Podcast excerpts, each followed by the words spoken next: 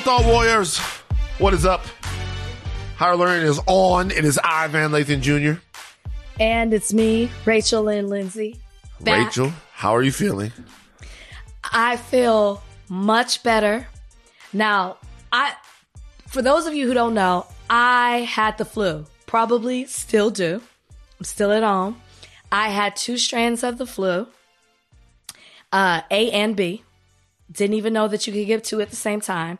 And despite us putting out an announcement on Twitter, people were very upset that they didn't know we didn't have a podcast. I apologize, guys. I should, you know, we'll do better making an announcement. But as you can tell, this voice is a million times better than what it was on Monday. Van, you heard it.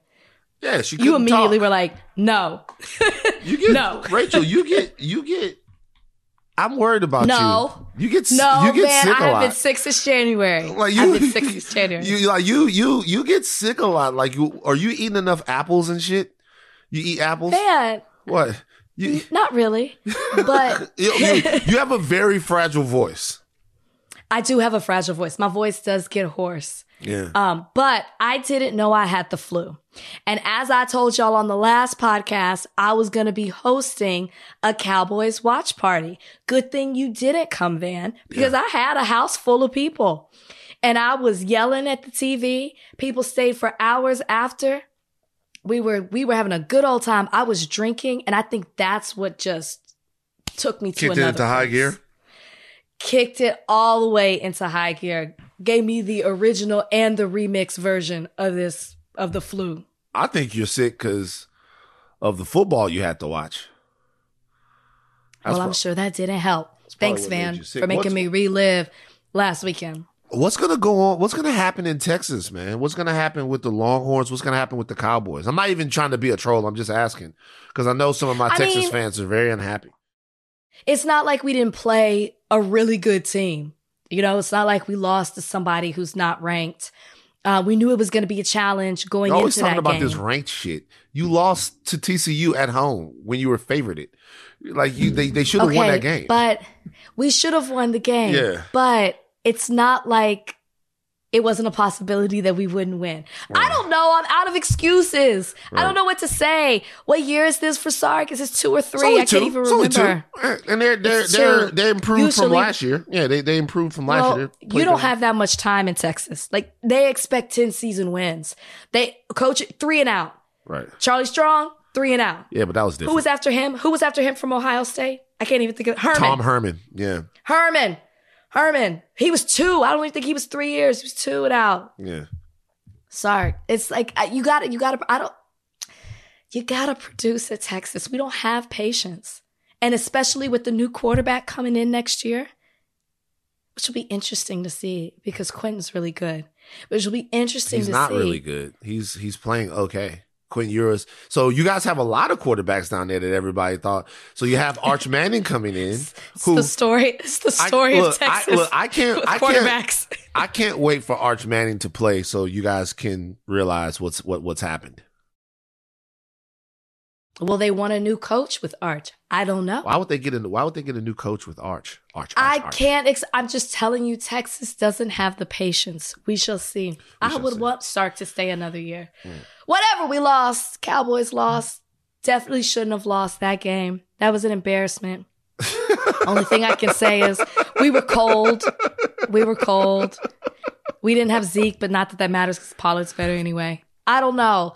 Vander Esch went down for a quick second. I don't know. I don't know. I- I, uh, we're not I- doing. we're not hot. I I did I did the unthinkable to come do this podcast today. So I started playing a game of Madden, and I do something in Madden. Whenever I see like Lamar Jackson, like I get scared they have him, so I like go overboard. You know what I mean? Like I'm like, uh, gotta spy the QB and do all of this stuff. And this guy's just dropping dimes. He was up 21 in the first quarter with Lamar Jackson with me. 21. Then he went up 35 to seven. Well, Okay. I scored in the second half. I scored in the second quarter. Then I got the ball back in the first on the first possession of the second half, and I scored. Kicked it to him. He went for it on fourth down. I stopped him. Got it back.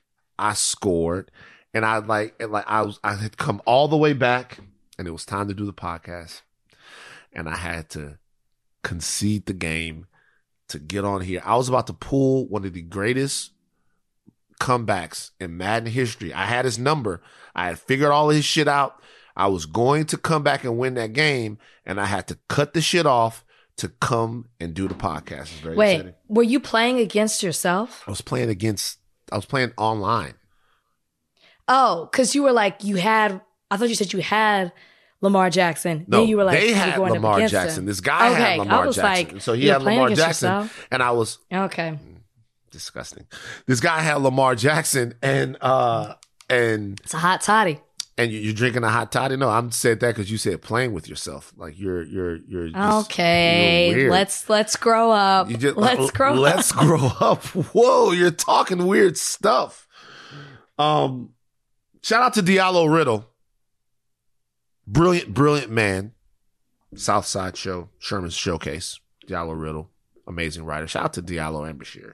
Diallo was going to be on the podcast on Monday, but Rachel got sick. I'm sorry, Diallo. So we have to reschedule Di- Diallo. Diallo will be coming up. I think was it on the, the like the first or something like that, twenty eighth or something It's like the that. Donnie? It's the It's the first. first. so Rachel doesn't even know. Like, look, you, you, it's funny. It- it's funny when people think that, like, people don't understand like the dynamics of the podcast. People don't. People, if if people What are you knew- about to say? No, I'm not gonna What say. are you it. about If to people say? only knew. If people You've only already knew. started. Oh, I'm the problem. Let's just say like this. It's 50-50. At times, Oh, I am the problem. Donnie? Oh, it's just been a while. It's just been a while for you. At times, lately, it's been me. I've scheduled a flight, messed up the time. It's been me lately. Rachel did the sick. Rachel Heaven Rachel forbid. Rachel did the podcast one day from a cave in Afghanistan.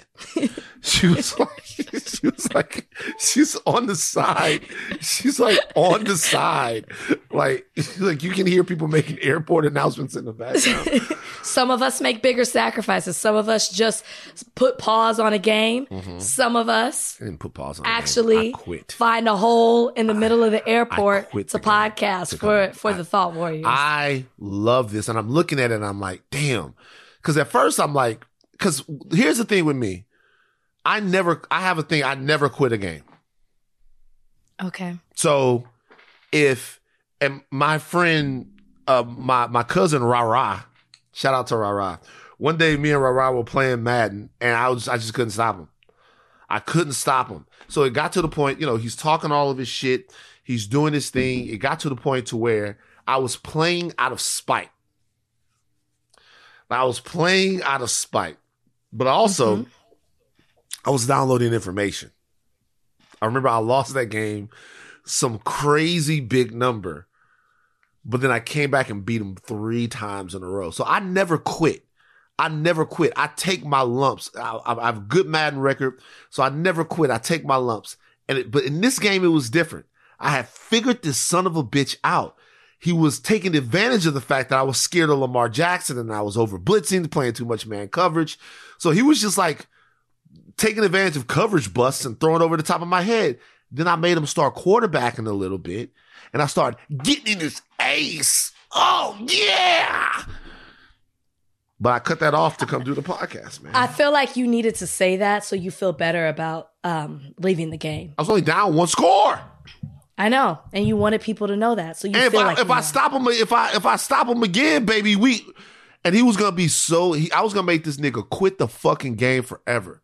It's like some some some chubby black bastard came back on me when I was up. Oh, I couldn't Can score. he see you? No, he can't see me, but he can feel that I'm fat. I feel like now. I feel like now. Uh, Stop. I feel like now, people just know. You know, either No, like pe- pe- people say stuff on the podcast and like Van, Van breathing so hard he sounds nasally. That's because it's like blubber in my nose passages. You know, in my throat. I'm like my throat is fat, so you can feel it. They can feel it on the other side. I know that they can feel it.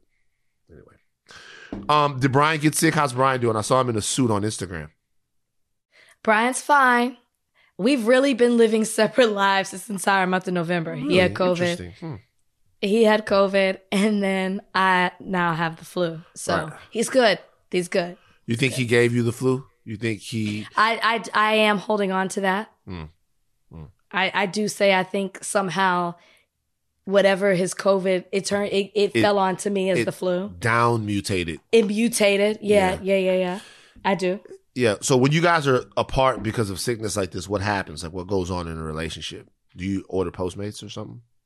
Well, how, how do We, we're big Postmates. We're big Postmates orders. Period. What does he order But, from like, Postmates? Because he got I've been no, no, no. He actually does um, meals. He uses this this company called Factor, and he does Oh Jesus Christ! All right, let's move on. his own man. meals, or he does Butcher Box. But we've been separated. I do. I, I've been eating a lot of chicken noodle soup. Mhm. Um, Sold on the but side. it was sold on the side. No, with promethazine on the side. Whoa, That's what they gave me. I'm sick. I'm really sick. Well, Rachel. Wh- wait, Rachel. Hold on for a second. Hold on for a second. Wait, Rachel, you got some promethazine over there? I do. You hold on. How much promethazine you got? Hit me left? up. Hit me up. How much Hit me up. promethazine? Wait a minute, man. How much They promethazine? gave me. Even the pharmacist looked annoyed when he had to give me the promethazine. He was like, "Ugh, "Do you have the flu?" Yeah. And I was like, "Yeah, fool." You said they called it in for me. I got the. I got two, two strains of it. He was like, "Okay, this is what you need to do." Yeah. When I looked at the bottle, because she didn't tell me, she just goes, "Oh, I'm gonna give you a a cough, a, something for your cough." Uh-huh. And I looked and I was like, "You gave me promethazine." I'm gonna come over there. I said, look, I'm gonna go to the store. I'm gonna grab some Jolly Ranchers. And I used to, I used to use, I used to use Fanta Rachel strawberry. I used, oh no! I used to use, I used to do with Fanta the, strawberry with the Jolly mine. Ranchers. With, I- with I- the Jolly Ranchers for sure. You can't, my, you can't fuck with my mix.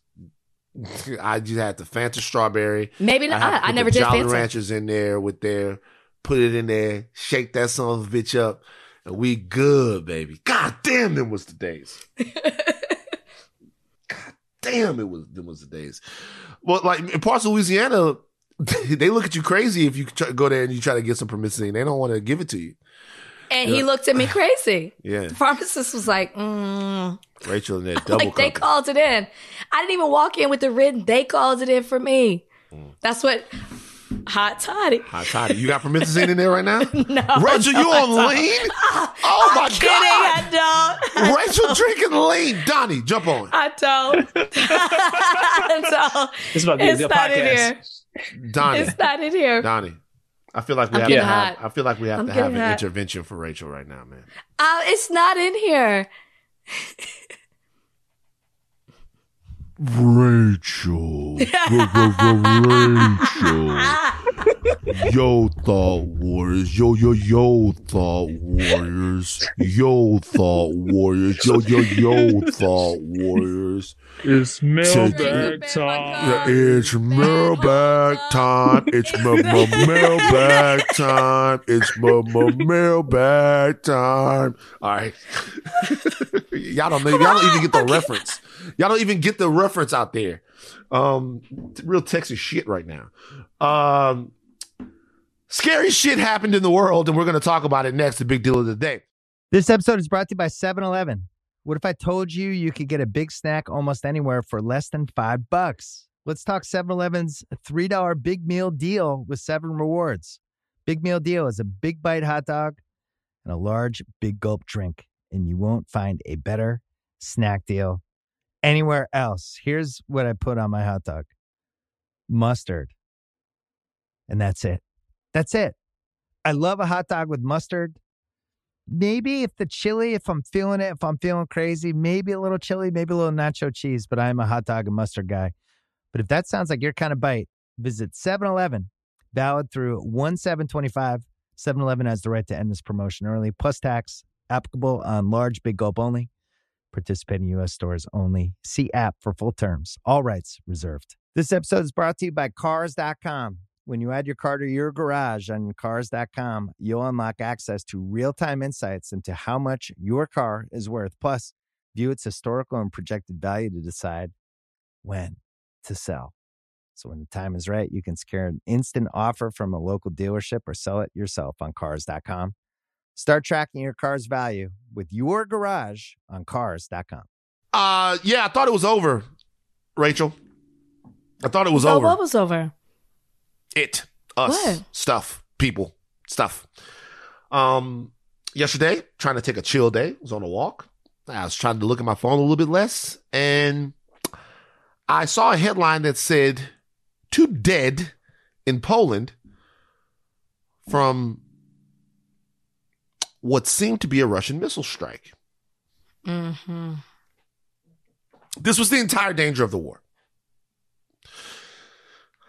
There was a thought that in this sort of protracted war between the Ukraine and Russia, that people should be worried about one day just this huge, huge uh, offensive against the Ukrainians. That this was going to, there's going to be some kind of uh, exchange of nuclear weapons in there. The West would have to jump in.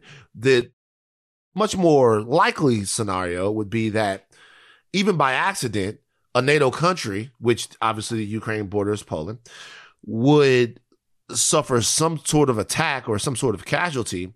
And then all of a sudden, uh, Article 5 comes into play all for one, one for all. The United States is defending NATO as if NATO is New Mexico or Texas, and now all hell broke loose. So the moment that this was reported, Poland said that that a missile had hit Poland, uh, the Russian missile had hit Poland. I was like, right. I need to know everything about this that I can. The Pentagon came out and they were like, look, we don't know what's going on right now. We don't have any clue of what's going on. Uh, but just to let everyone in the entire world know, we will defend every single inch, every single inch of NATO territory. Now we know Poland and NATO have said that the missile strike wasn't a Russian attack. Did this have you shooketh? Were you scared? Two people died in this attack, and we should make sure that their lives are properly remembered because even though we're not in the midst of World War III right now, two people are still gone forever. And that is the cost of this war, this uh, uh, illegal um, war of aggression that's been waged against Ukraine for the last eight or nine months. Uh, were you afraid when you saw that this happened, Rachel? I know people on Twitter were going nuts. Absolutely. I mean, this is, I guess, the escalate, escalation anxiety that we feared could happen with a war like this.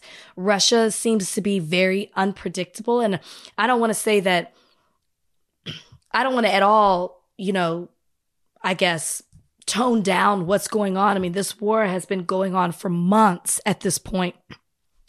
But I would say that the media, at least here, hasn't been reporting on it in the same way that it has before. So I would think that it's not think, but it's human nature that people have moved on and not thought about it in the same way they were when it they did when it initially happened.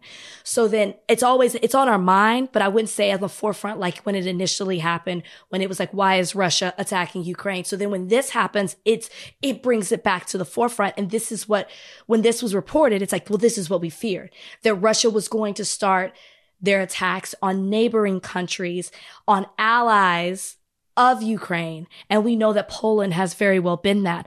A lot of how the West has communicated and brought things through to the Ukraine has been through Poland. Poland has taken in a lot of refugees from Ukraine. Um, and this place where this missile attack happened, well, where this missile landed and and and sadly killed two individuals was four miles from that Ukraine Poland border. So this is people's fears com- becoming a reality. So absolutely, I was terrified because it was like, is this the beginning? Where will this end? Uh, yeah. So just that yeah. to answer that part so, of your question. Interesting is that it, it, for me, it didn't even have to be an intentional Russian attack. What happens if it's an accident? You know? Mm-hmm, um, mm-hmm. And then you really, the way that works is the United States and other NATO member countries. Obviously, Article Five is uh, it's the part of the, the the NATO agreement that says, "Hey, if one country goes to war, we all go to war. All of us, one of us, one of us is all of us." Okay, so that means that whatever Poland wants to do at that particular point, we have to fall in line Right. Uh, and, and, and help out. And that's like, uh, that's what an alliance is. It's not like we can be right. like, no, they have too many nuclear weapons. If that's the case, um, then NATO and other alliances that we have like NATO, uh, it would be, there'd be total non-confidence, a loss of confidence, should I say, in the U.S.'s ability to, um, uh, maintain friendships and, uh, help out and you know come to the aid of its allies, and you can't have that. You have to show strength. So I was really, really anxious about what's going to go on in this situation, uh, because even if it's an accident, you still have dead Polish citizens, and the countries have to decide how they want to rectify that or remedy that.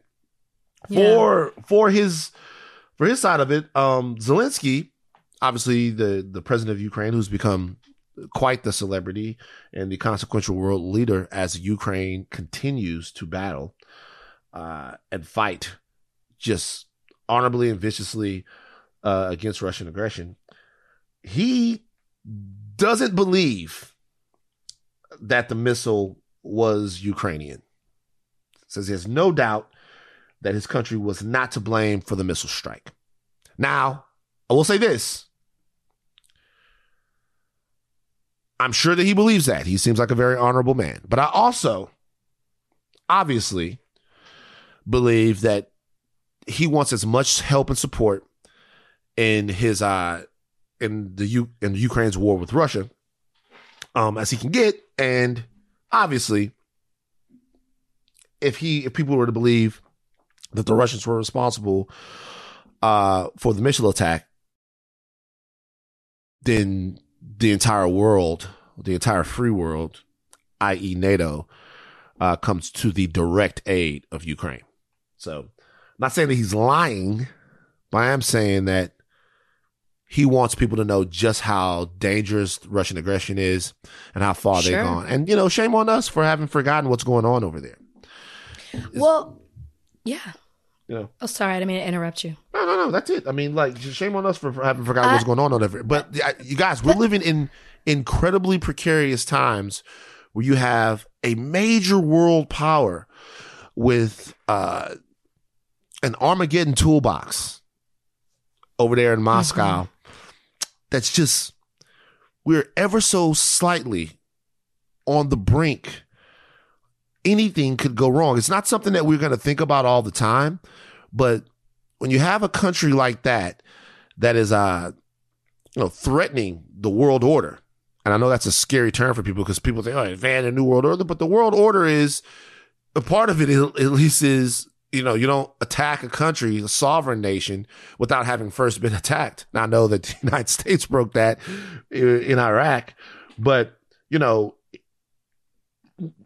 geopolitically this is all incredibly precarious. This is scary, scary stuff. And I think this is the first time that a lot of people felt, um, in a long time, should I say, that a lot of people felt that Jesus Christ, this could be, this could blow up and we could get to a point to where nations have to make real dire decisions. But I felt that. Saculum. Um, makes you think about that for a second. But I think it's also important whether this was intentional from Russia or accidental from Ukraine. I think it's important to note how this is going to make the Polish government and people feel. They lost two citizens. And Yeah, sure. the Polish People people have, this might have been, might possibly, and I'm sure, you know, from what I was reading, there seems to be a lot of exhaustion on the side of Poland because so much they've taken on so much in regards to this war. I mean, they've let refugees come. The country has provided financial aid, uh, and it's taken a hit on their economy as well. So this the fact that they lost two of their citizens could even potentially weaken the commitment that they've made to Ukraine, which is so important what's happening in, in Poland too, that because as I said earlier, the West has gone through Poland to provide effort uh, to Ukraine. So I think that it's also, we have to pay attention to how this is affecting that country because they were, they were, whether it was intentionally or accidentally affected by this missile and what's happened. And then becomes the fear of, okay, well, as them being a part of NATO, as allies, does more protection need to be provided to their borders? Because it's being reported that this was a Ukrainian, uh, missile that was combating a Russian missile because they're, they're shooting 80 to 100 missiles sometimes a day. So what needs to be done on NATO's part to protect Polish people so they feel more protected as they're giving so much to Ukraine? What's being done for them? So I think that's something important to pay attention to Poland, but also other neighboring countries as well. Um, all right. All right. You guys hug each other. World's a dangerous, scary place. All right. Okay. A lot of you hit us up because we didn't have a podcast this week due to, you know, my flu sickness. And we've obviously been paying attention to it as well. But we have to talk about Shanquella Robinson, the tragic, horrific death of Shanquella. If you don't know, on October 28th, to celebrate one of their birthdays, Shanquella Robinson and six of her friends flew to San Jose del Cabo or Cabo San Lucas um, in Mexico for a long weekend to celebrate this friend's birthday. Within 24 hours of Shanquella and her friends touching down, it was reported that Shanquella had passed away. The initial reports of Shanquella's death were that she was found unconscious in her living room and it was due to alcohol poisoning. Her friends frantically called her mother. Uh, the authorities were also involved and also attributed it to alcohol poisoning. But as the medical examiner got involved, her death certificate stated that Robinson had died from a quote, severe spinal cord injury and atlas luxation. And that is the loosening or detachment of her first vertebrae from the base of the skull absolutely disgusting. Now, her parents, her mother, who received the call, the frantic call from her friends, felt that it was very suspicious under the circumstances that her daughter had passed away. Uh, she's the one who stayed on the Mexican authorities, the medical examiner, eventually got that death certificate that completely contradicted the, ori- the original findings or what was reported to her as to the reason that her daughter had passed away. Subsequent to that, a video came out of Shanquella completely naked, fighting one of her friends while her other friends were recording this video. She was defenseless. The woman was beating her up, threw her down to the ground. Her friends are saying, Shanquella, why don't you fight back? Not intervening, not stopping it, just recording it like they're watching a sporting event. And that's where the video ends. So there's a lot of outrage, rightfully so, surrounding this murder of Shanquella because that's what it obviously is at this point. It's not alcohol poisoning. Her face was allegedly swollen as well, in addition to the spinal cord being severed and her vertebrae being broken from the base of her skull. Uh, a lot of outrage has also been at the fact that media outlets, national outlets, are not covering this. And I don't want to compare one death to another, but a lot of people are saying when Gabby Petito was missing, every outlet was covering it. All hands were on deck. But with Shanquella, there doesn't seem to be the same effort to discover the re not even just the reason, but who was responsible for the death of this young woman. I believe she was 25 years old, had a, a, promising future ahead of her, was there with her alleged friends to celebrate, and within 24 hours of touching down, she lost her life. Van, your thoughts when you heard this? Uh, so I have a couple of thoughts. Number one, we're not comparing one death to another. I understand right. that you were being sensitive by saying that. We're asking the media, where in the fuck are you? Mm-hmm. Gabby Petito is one thing. My heart goes out to the family of Gabby Petito. My heart goes out to the family of any of the many women that over the course of the years, which is disgusting in and of itself, uh, that have been abroad and found themselves lost, killed, um, uh, or otherwise assaulted, and it becomes front page news everywhere. All right. Now, Shanquella's gone awareness and sounding the media alarm helps put pressure on Mexican authorities and quite frankly authorities in the US that might be curious about this to get to the bottom of what happened. So when people are when people are asking why there isn't as much conversation or demanding more conversation about it. They're not doing it from an emotional place. There's a concrete reason why people want to hear the story talked about. Because the more people understand it, the hard, the more people hear about it, the harder it is to ignore. And then Right. if you can't ignore it, perhaps we get some answers as to what happened sooner rather than later, which might help the family get some sort of closure. So we're not comparing deaths. We're asking, where is everyone? And that's a fair question to ask. I don't know what to believe. I, I, I like, or not what to believe, or what to make of this.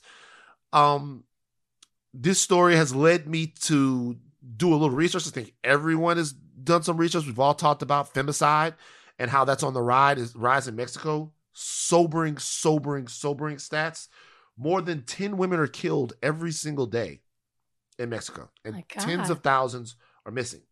The rate of femicide, which is killing women specifically because they are women, because of their gender, is on the rise in Mexico. It's been on the rise for years and years and years. 70% of women um uh uh over 15 have said that they've uh, been the victims of some sort of violence.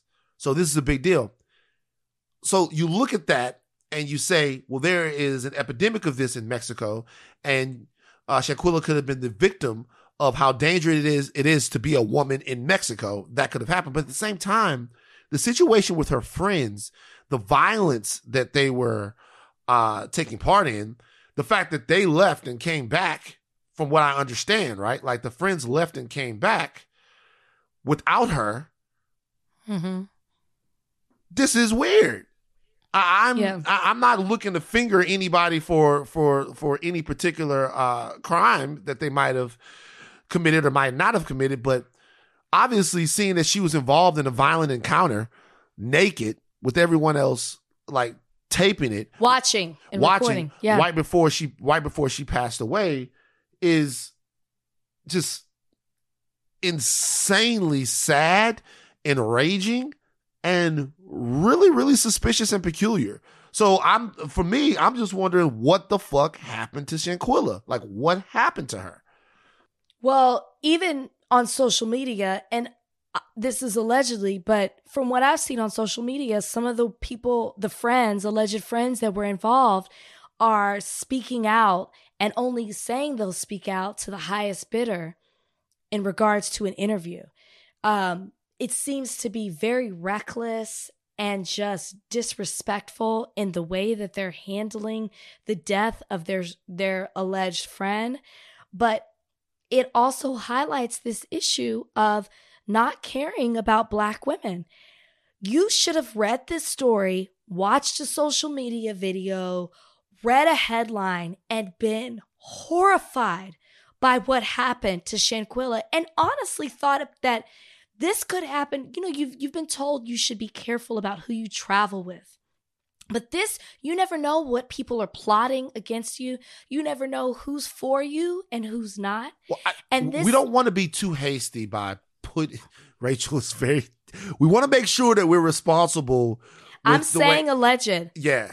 but I think it brings on the bigger conversation of when you're traveling, especially specifically out of the country with friends, you have to be careful. Allegedly, fine. But what I'm saying is, I guess the bigger picture to not be so specific, if you want to be careful in regards to that, and I understand that, is that there is a black woman who's dead.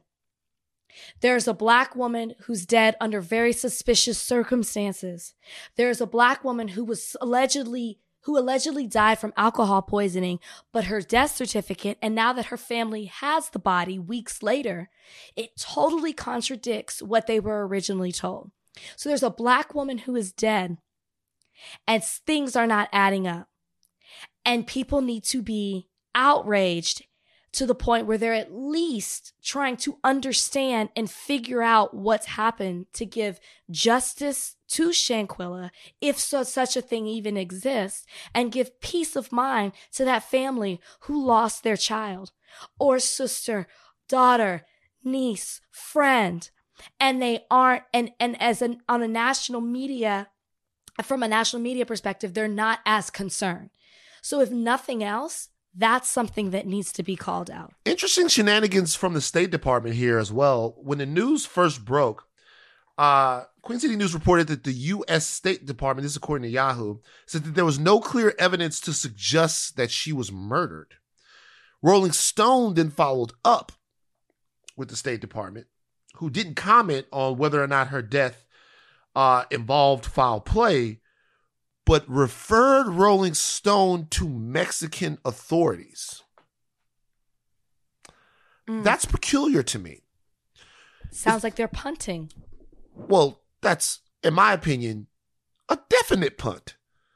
Mm-hmm. Um, obviously, if you want more information, the the the the the investigative agency closest to it is going to have that information. But whatever information that the Mexican authorities have, the state department the State Department should have it now. They should be sharing. This is the death of an American citizen, spe- Right. a suspicious death on vacation in a friendly neighboring country. They, there's no information that the Mexican authorities should have that the State Department shouldn't have at this point.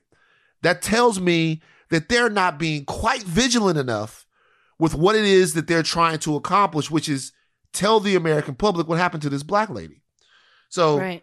um, we don't That have video is damning enough.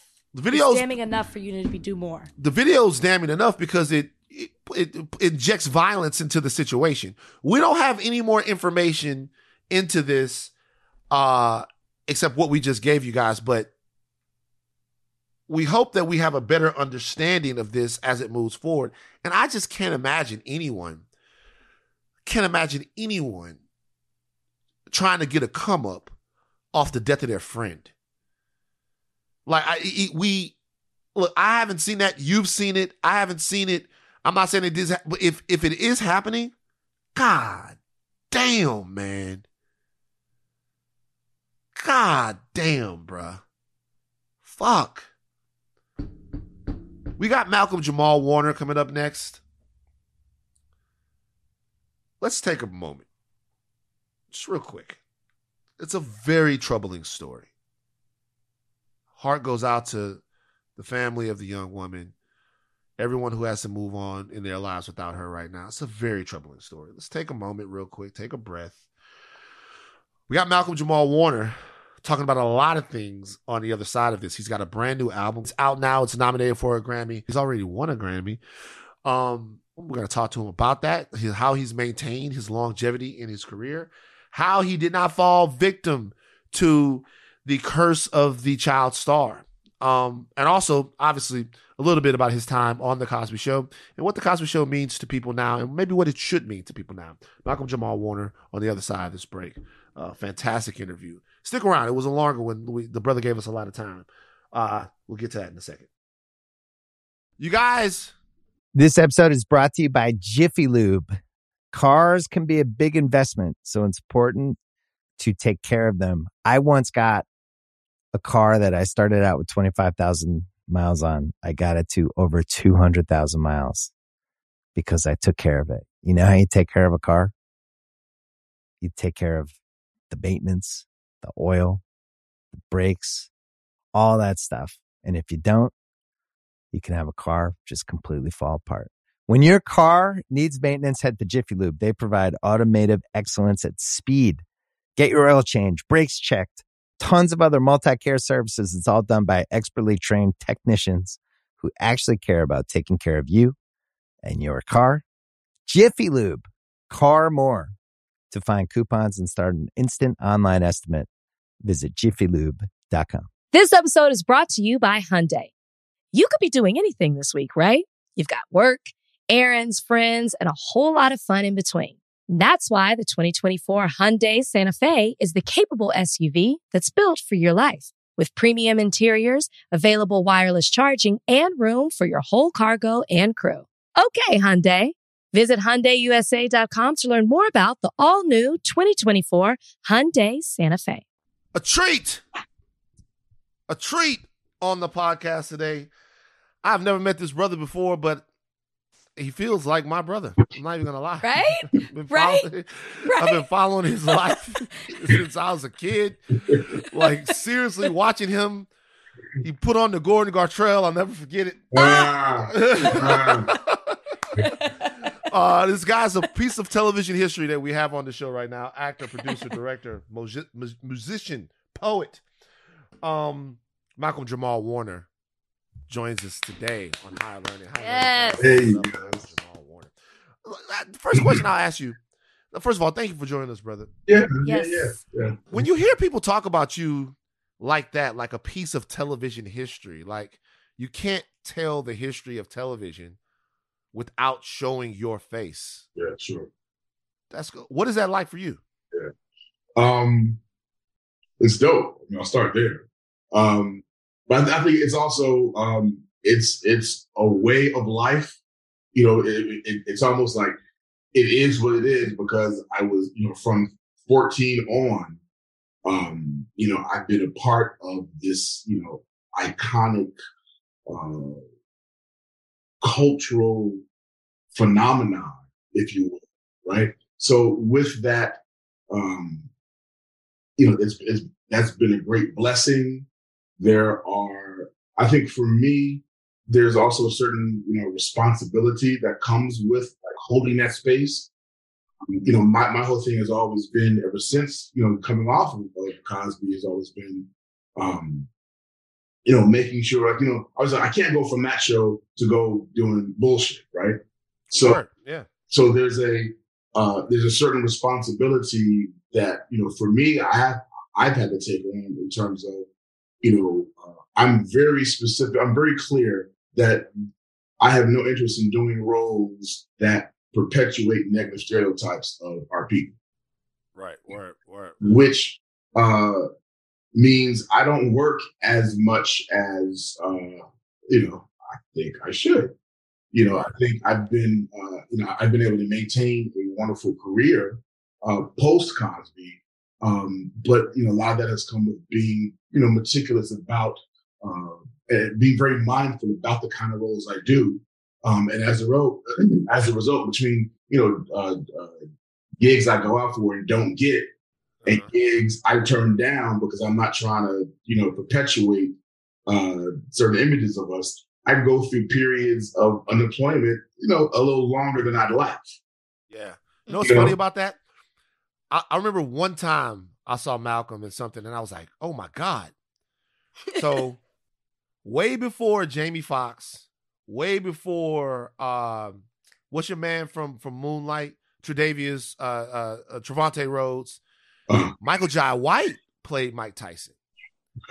Like, like, like, like for for an HBO word. original movie, which you guys is a really good movie. Yeah. Michael Jai Yeah. White played Mike Tyson. What it must have been like 96, 97? Yeah, about, 90, 95.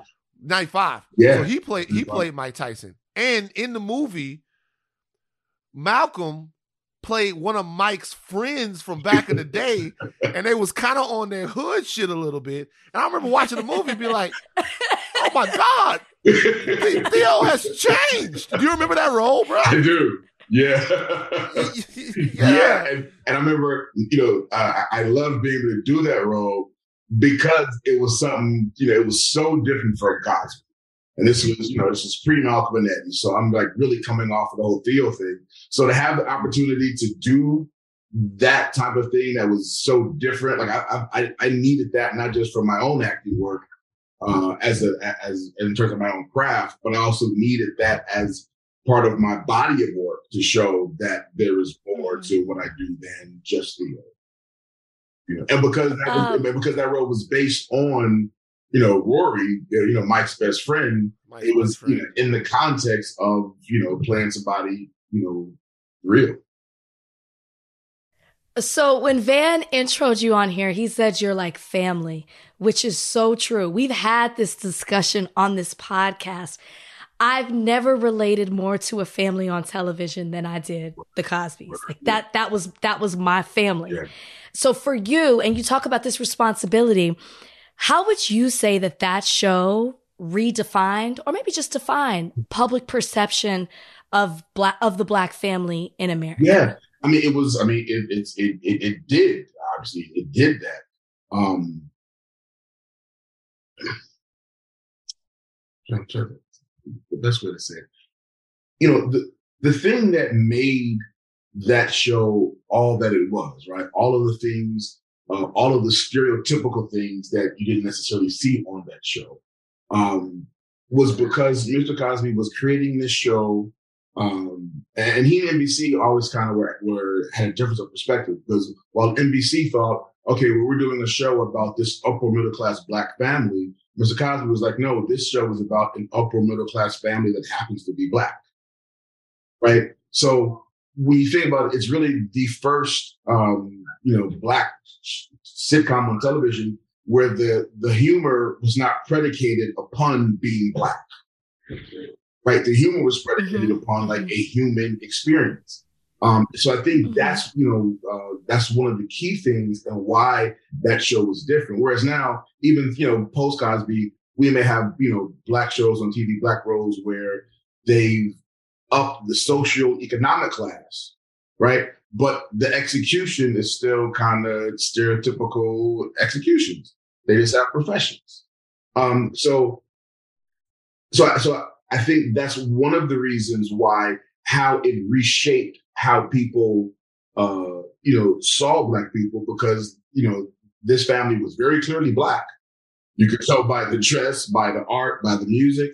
Um, but it was a show everyone could relate to because it was about a, uh, the human family condition as opposed to the black family tradition. Hmm. And that turned some people off. There were black people were like, Sure. well, black people don't really live like that. You know, that's not real. But the fact that there has always been a black middle class, Mhm. right? Throughout Right. history, there's been a black middle class. Um, or if you just go, you know, as recent as, uh, you know, Cliff and Claire's generation, right?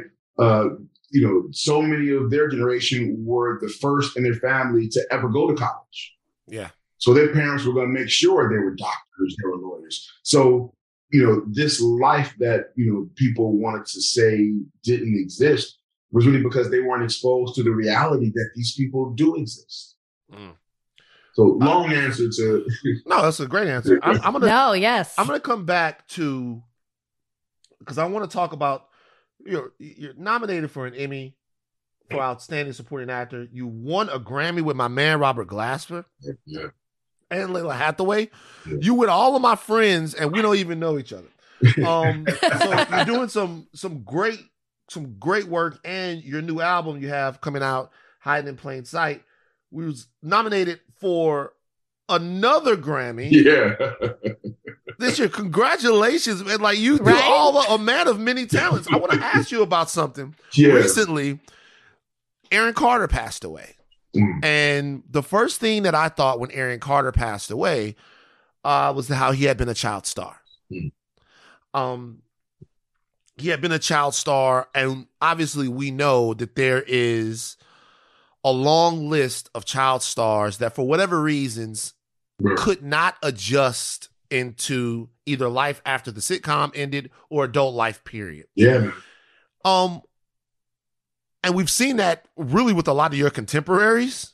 You know what I mean? People that were on TV at the same time as you were, Yeah. and then people after, and Yeah. to be honest with you, people just before as well. You Yeah. know, Yeah. um, why didn't that happen to any of the Cosby kids? It seemed Uh. like everyone turned out to be, you know, really well adjusted, like and brilliant people. Erika Alexander, brilliant. What? You know, you, you know what I mean? Like, Yeah, like oh, yeah. Raven, Raven-Symoné. yeah. Um, you know what I mean? Everybody, yourself. Yeah. Uh, Vanessa had a she had a a, a talk show at one time. Did, Yeah. did- yes, Yeah. yeah. So Tip is blessed. So all everyone together. It seems like Keshia Knight Pulliam. You know, when I was in college, she changed the image a little bit, and we loved it. But you know what I mean? I'm like, God damn, Rudy. But like, but, like, but, but King but- Magazine, huh? King Magazine, I'm like, shit. um, but everybody turned. Everybody turned out. Why? Why is that? D- Denise, eh, like everybody. Obviously, she's her family now is Lisa Bonet's. She's got her own multiverse Yeah. of Yeah. beautiful light skinned people. So, like, so w- w- why did that happen? Why did you everyone from the Cosby Show turn out? Mm. You think? Is there anything that in the DNA of that show that that that made that possible? There are a couple of things, man. Um, I would start with our parents, right? Um, our parents were just very involved in our lives. Um, and, and, and, and actually, I'll go once one before that. We shot Cosby show in New York as opposed to LA. So we were already removed from Hollywood and so many of like the Hollywood stuff. So when you grow up on television in Hollywood, your best friend is on the same lot as yours, you know, the next stage down working on their television show. So there becomes this insulated uh, way of growing up um, in Hollywood where you kind of, um, you know, you're a little bit separate from reality. Um, but then the world you in is kind of a, you know, fuck the world in itself. Um, you know, so it's just, so we did not have that experience. Like our first studio was in Brooklyn, uh, Avenue and Avenue and East 14th Street, Jewish neighborhood. There was no commissary. So at lunch, we had to go out into the neighborhood and get our food wherever we were going to decide we are going to eat. Um, so just that, like, like that kind of experience, or growing up in New York where people don't care who you are. right, right, right. In fact, right. you can get played in New York because you're on some. Do you know who I am? Yeah. So the world with which we grew up during that time uh, kept us uh, in a very reality based focus.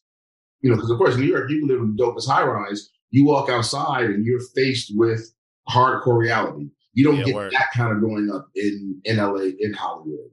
Um, but then also, like I said, our parents were very, uh, very present and very much, you know, if you look at, you know, young people who kind of go by the wayside or whatever, you have to look at their parents first, see where their parents, like who are the, if the parents don't serve as the guidepost for the kid, then there's so much room for them to go off path.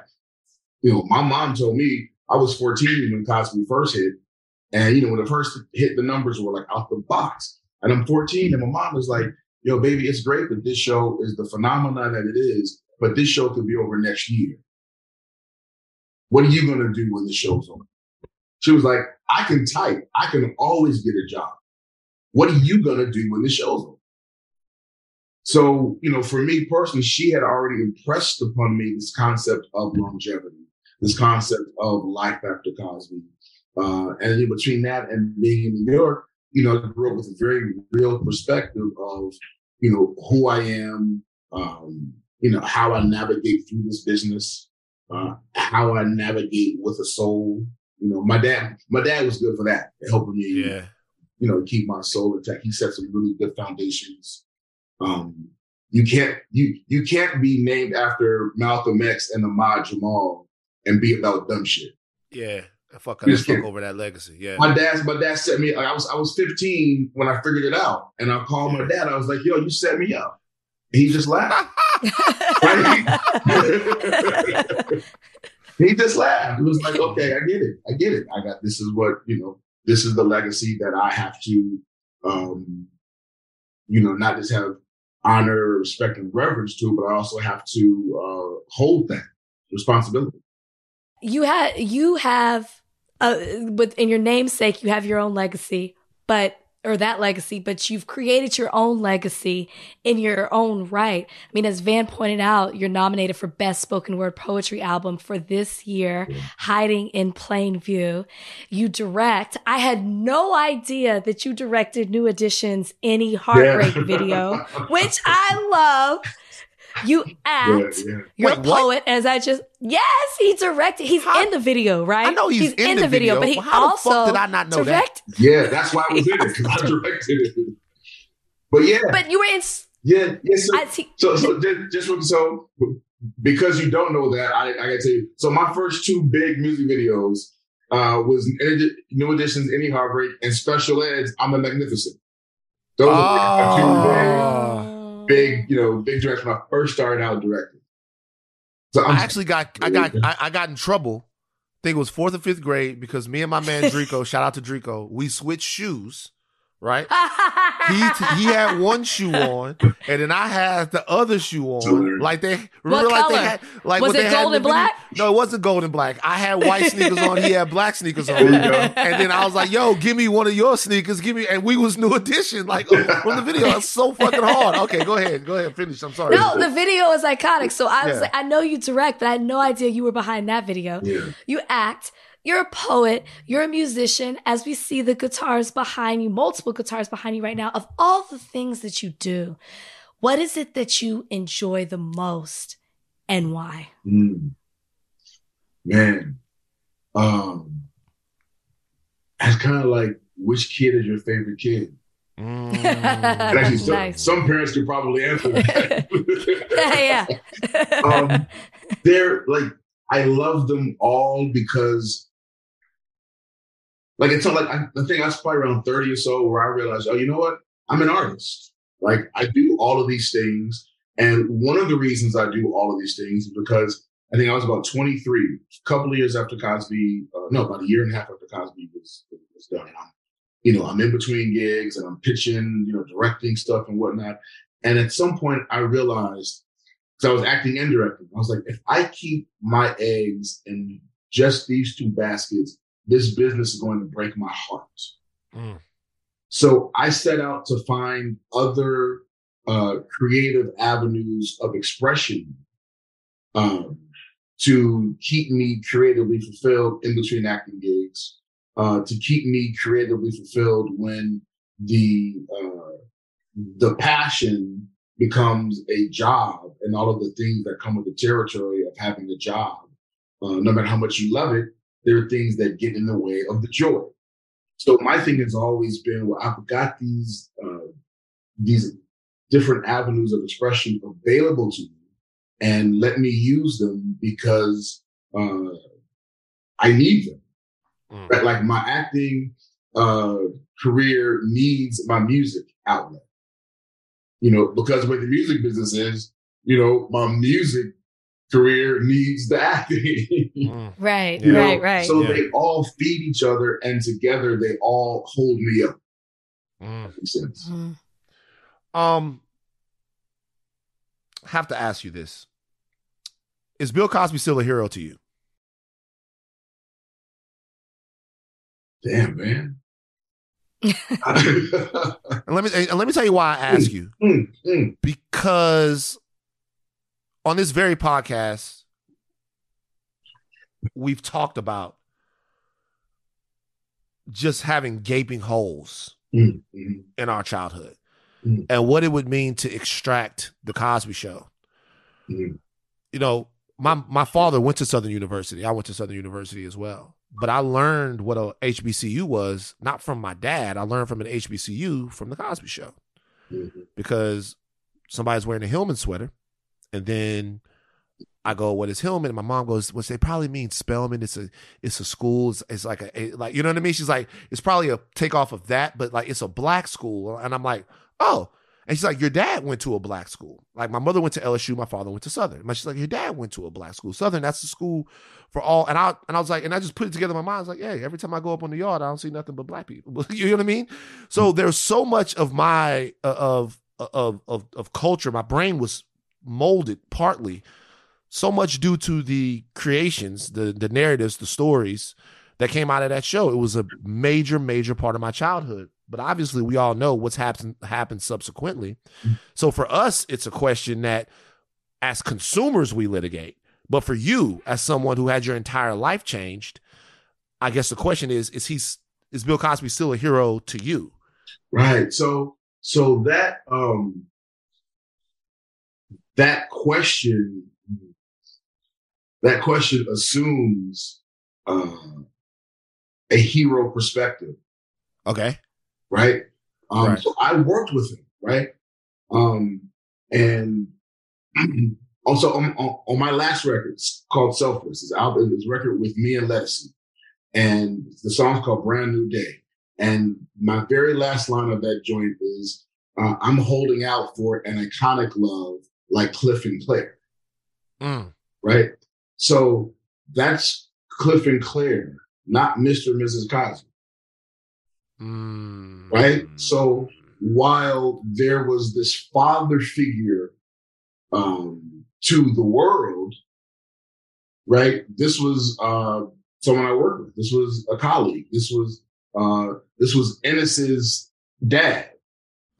Right? Mm. This is the guy I see every day. This is the guy I see, you know, hashing it out with the writers every single week because, you know, they're writing something that's not what he set this show out to be.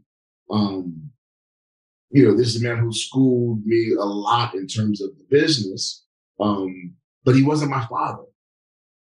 Right? Like my father, my father, I'm 52 years old. My father still kisses me on the lips Word. right? So it's a very different kind of relationship uh, that I've had with him. Uh, very different from America's relationship, Mm. if that makes sense. Yeah. It does make sense. No, it makes a lot of sense. Makes a lot of sense.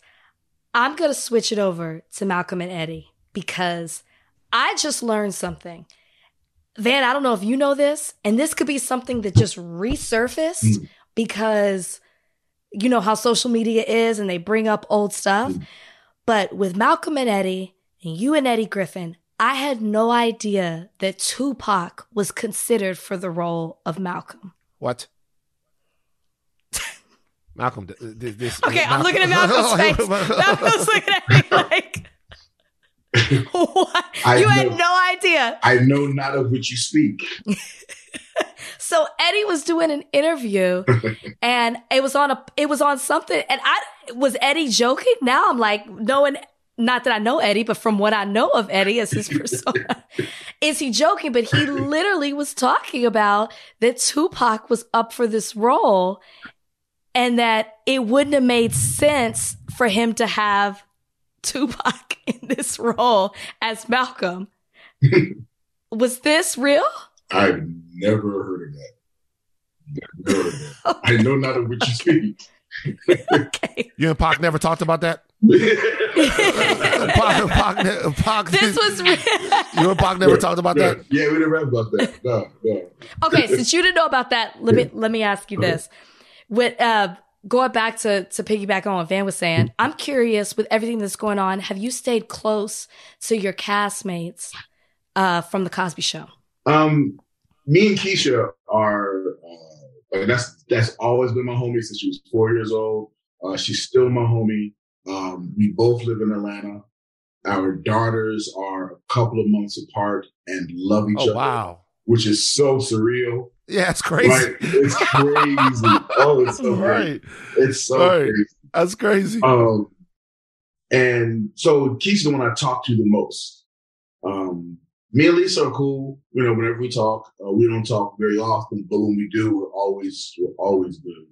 Um, and I used to talk to Tempestt a little more, not so much. And then Phylicia, um, you know, sometimes life just gets rough, and I just got to call Phylicia and be like, Mm. Mm-hmm. How do the how do they feel about people that say take the show off the air and don't want to watch the show and all of that? How do you guys feel about that? we don't even talk about that. Word. We don't even talk about that. No. No, like our, you know, we are um we're so far removed from the show. Yeah. You know. Yeah. So though we may talk about it publicly, I think Keshia and I had one conversation um about and that was because I had to call her up and big her up because I did some interview. Uh, it was like my last my last record. I was putting my last record in 2015. I couldn't get any interviews. I could get no coverage on my record unless I agreed to ask at least one question about Bill Cosby. Right. So I Wait a minute. What do you mean? Wait, wait, wait, wait, wait, Yeah. wait a minute. They told you that before? Yeah. Yeah. Like my publicist could not could not book me uh any any press unless they wanted because this was like in the height of it. So they So- Yeah. Oh, so they so oh so you but you would say to them, you you, you would say to them, I don't want to talk about it, or they would Oh, say no. to you, yeah, Oh. my publicist, you know, you know, my Yeah, yeah, yeah, my yeah, would give me give me gigs, and you know, they're like, well, you know, uh, you know, we're gonna want to ask them a question about Cosby. She'd be like, no, okay, well, no, thank you. Like it was that kind of as I'm trying to as I'm trying to promote my record. That's what, you know, that's what it is. Mm. So I, I did this interview with, with with with AP, We do 25 minute interview, talk about the music, talk about my acting. Like it's a dope conversation. The last question she asked is, do you think, um, you know, what's happening with the Cosby now has tarnished the legacy of the Cosby Show? And I said, well, of course it's tarnished it because whenever we see, we have images on television that perpetuate negative images of people of color. We always have the Cosby Show to hold that, you know, to juxtapose against that. And now that the show's taking off the air, we no longer have that. The next day, the headlines read Malcolm Jamal Warner says uh, the Cosby Show legacy has been tarnished. That's the headline that ran across the wire. The record, the, the interview that's supposed to be about my record.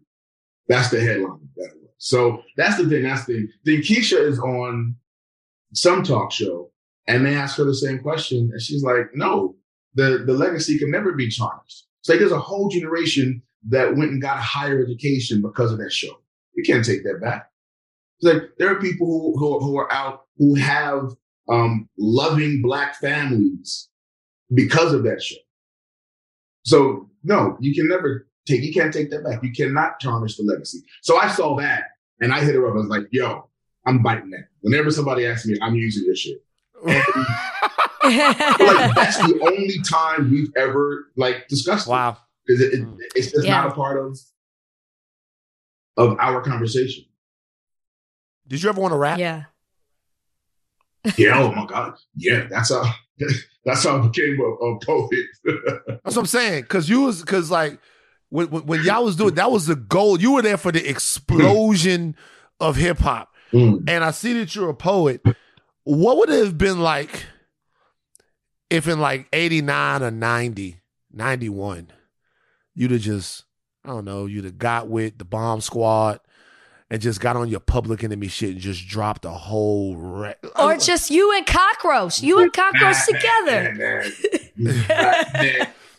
No, I uh, so my my band is called Miles Long, right? So Okay. listeners, if you go to Spotify, Apple Music, um, if you type in just my name, you'll get like features and collaborations. But to hear like my catalog of music, it's Malcolm Jamal Warner's Miles Long. Um, Miles Long was actually the name of my first rap group. So in '89, uh, Miles Long was a rap group. Me and two other cats. I was up in Russell's office with his What? dope ass demo tape. Like, yo, the Russ is conscious. It's like, yo, you gotta hear this, man.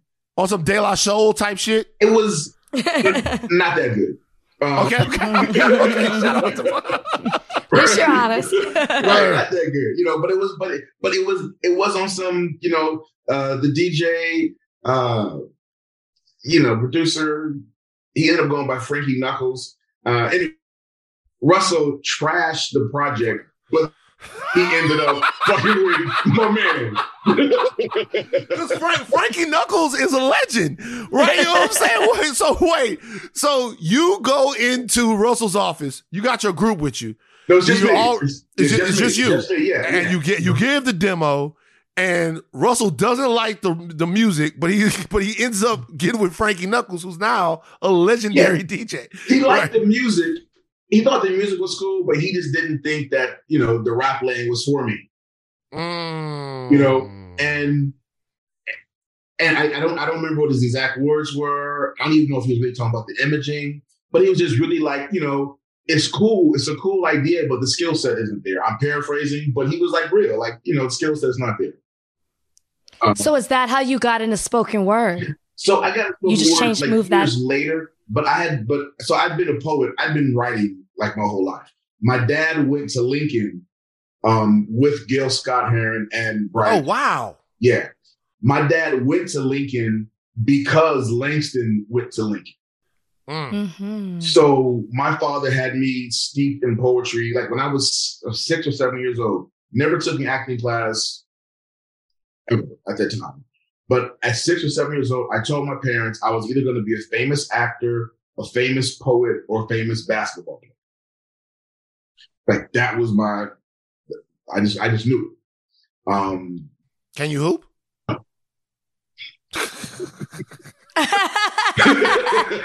you're, you're so honest. I've never You're so met honest. anybody with this clean and honest of a spirit. Just like, like he's like, no, you, you couldn't. Wait, what's your answer? Was, is it really no?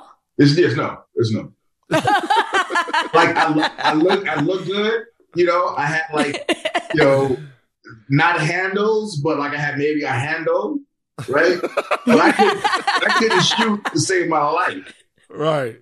Like, and you could, you know, you shoot. If you just stay on me, you could imagine the ball with it. But if you left, if you followed the ball Right. all day, no. well, So well, you're you're good at so many things. I guess you can't be good at everything, Malcolm. it's cool. You can't be It's good. At, but so, you can't be good at. so the poetry has always been like a part of, of, of what I do. Um, but the spoken word kind of came out. Um, you know, it was before Love Jones, before poetry spots, you know, popped up all over the place. But I was in LA. Um, my man was telling me about this poetry spot, so we went and we see uh, Jada Pinkett uh, and um, Tichina Arnold.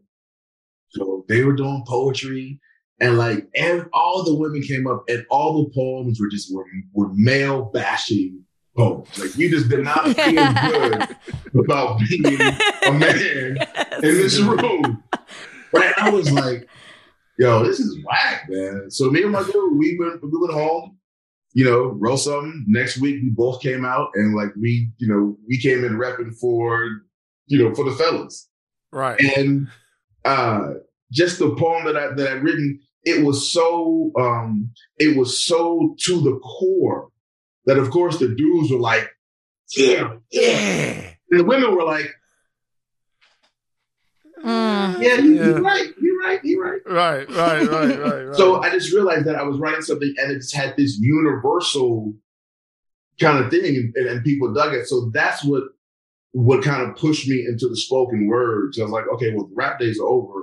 Um, you know, uh, my dad has always, you know, had me in poetry and now here is a, um, it's not just writing it and just having it, you know, reading to yourself. Here is a, a, a, a, a platform where you can actually do your poetry you can actually, you know, perform your poetry. And then coming from stage and all of that, it just, you know, it was it was something that that that that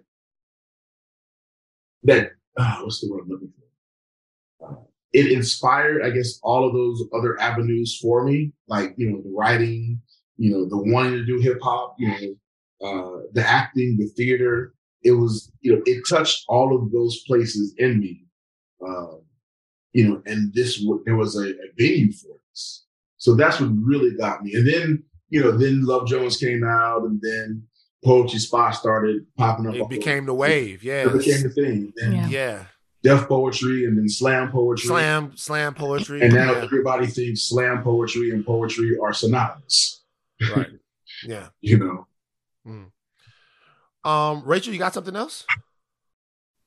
Um, well, I want to ask you about your upcoming, what you got coming up on Fox, The Accused.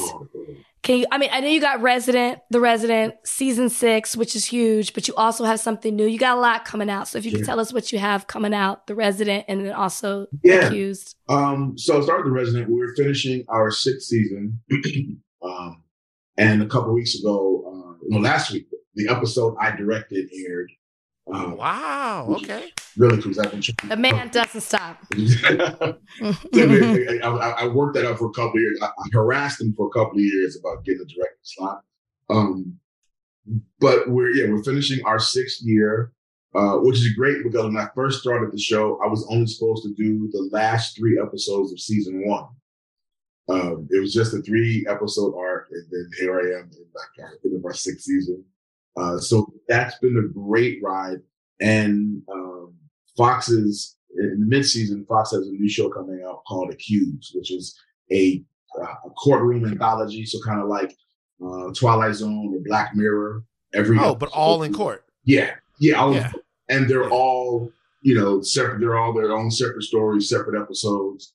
Um, and I, yeah, I have a I have a really crazy episode uh, about a man who uh, is being convicted for the murder of the man who molested his 10 year old daughter, my 10 year old daughter. Jesus. So it's, you know, it's nice light fare. I'm about to say, there's some feel good stuff. Like, yeah, it's heavy, man. It's heavy, but it's, uh, I think that's going to be a really important series. Um, and, I, and I'm really excited about people seeing that episode because it's, again, it's another side of, you know, a lot of people don't see. If Thank you for giving us so much time. I got one last question for Yeah. you, man. You've done so much. You've done so much. You've like with everything you've been a part of. You've had your own show. Uh, here and now, I don't, you don't think I, you know, bro. I know. I, I, Yo, do, do you do you remember? Do you know that Lauryn Hill and, Oh! and Mos Def? Lauryn Hill, but I know Daryl Chill Mitchell. Yeah, like Yeah. yeah, yeah, yeah, like yeah. Yeah, so it, was, it was it was a lot of stuff that was going on. Yeah. You know what? I, you know what I always thought. There was this one episode of the Cosby Show. I always thought they were going to spin Theo off, but there was this, there was this one episode of the Cosby Show where I guess Theo was teaching Yeah, or something like that, and Yeah. I always I, I, Mhm. I always thought that was a backdoor pilot. I was like, oh, they're about to give T, T- Theo his own his own joint or, or or something like that. Would you have been even up for that? Like if they, So, if, well, so so that was that was part of the conversation, but I wanted I didn't want it to be a spinoff. Like I wanted to. Oh, yeah. where it was- so that's how Here and Now came now out. Yeah, because it's the kind of the same Yeah. type of Yeah. situation, same premise. Yeah, so here so Here Now could have been the spinoff, but we tried to you know just kind of flip it a little bit, so it wasn't just the same. what left do you want to do? Like you've done so much. You got Grammys, you're nominated for another Grammy, you've got music, you've got television show, you're already a television icon. You've already etched your name into the history, like I said that before. This is very, very true, right? Yeah, And it happened so early. Yeah. You know, like you you accomplished by probably 17 or 18 more than Yeah. 99.9% of actors or performers get a chance to, to to to accomplish in their whole life.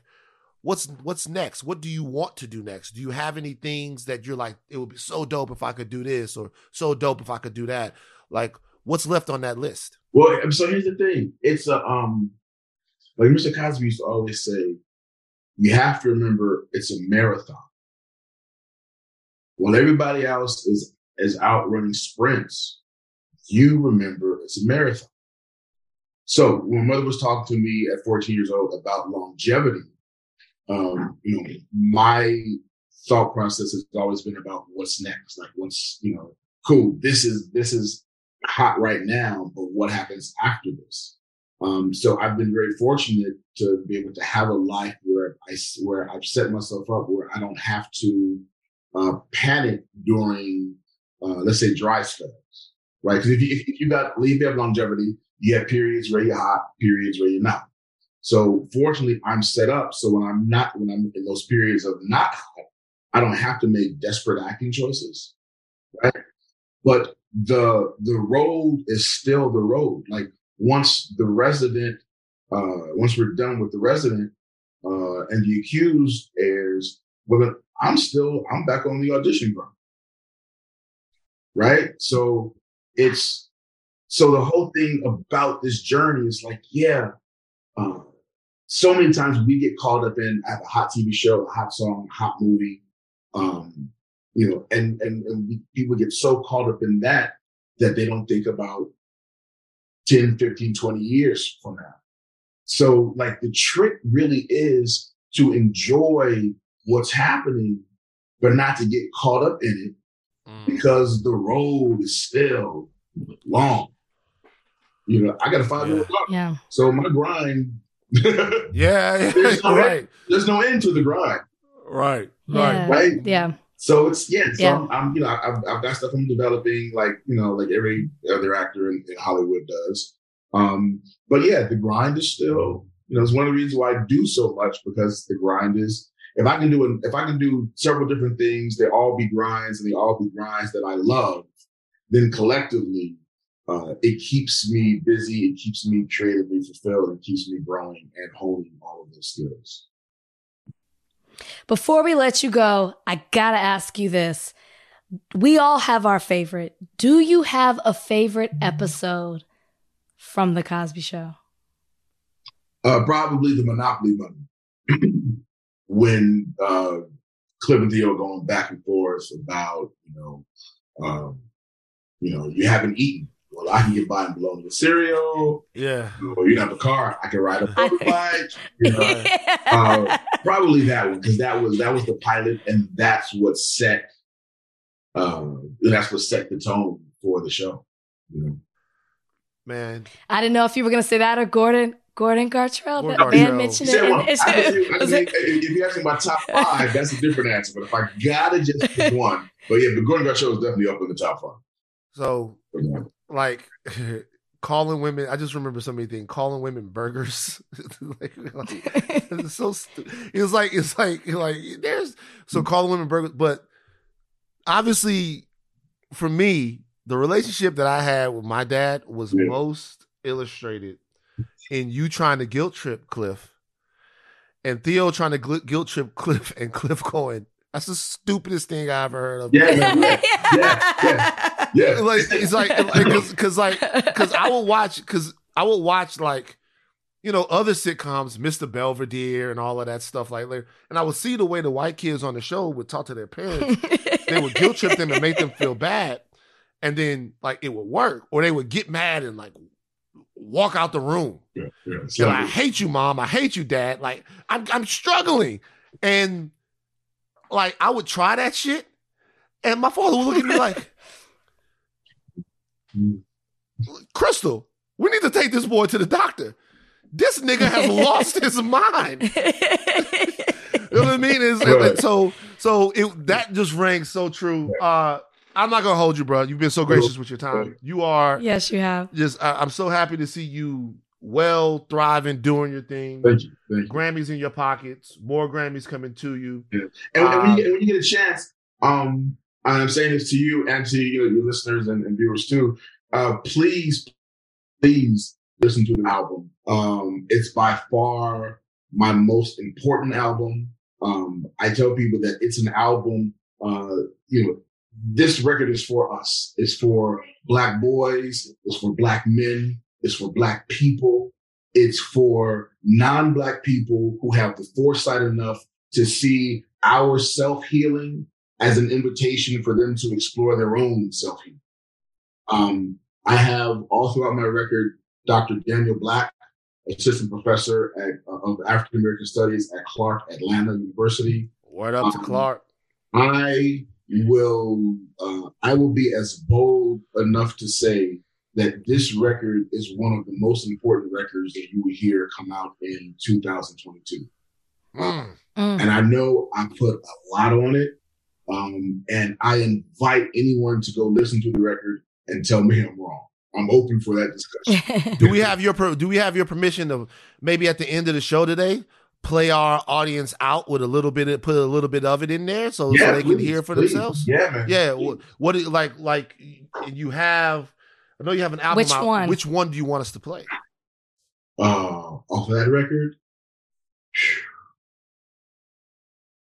listen to it or have somebody. Okay. listen okay to it. It's like, okay.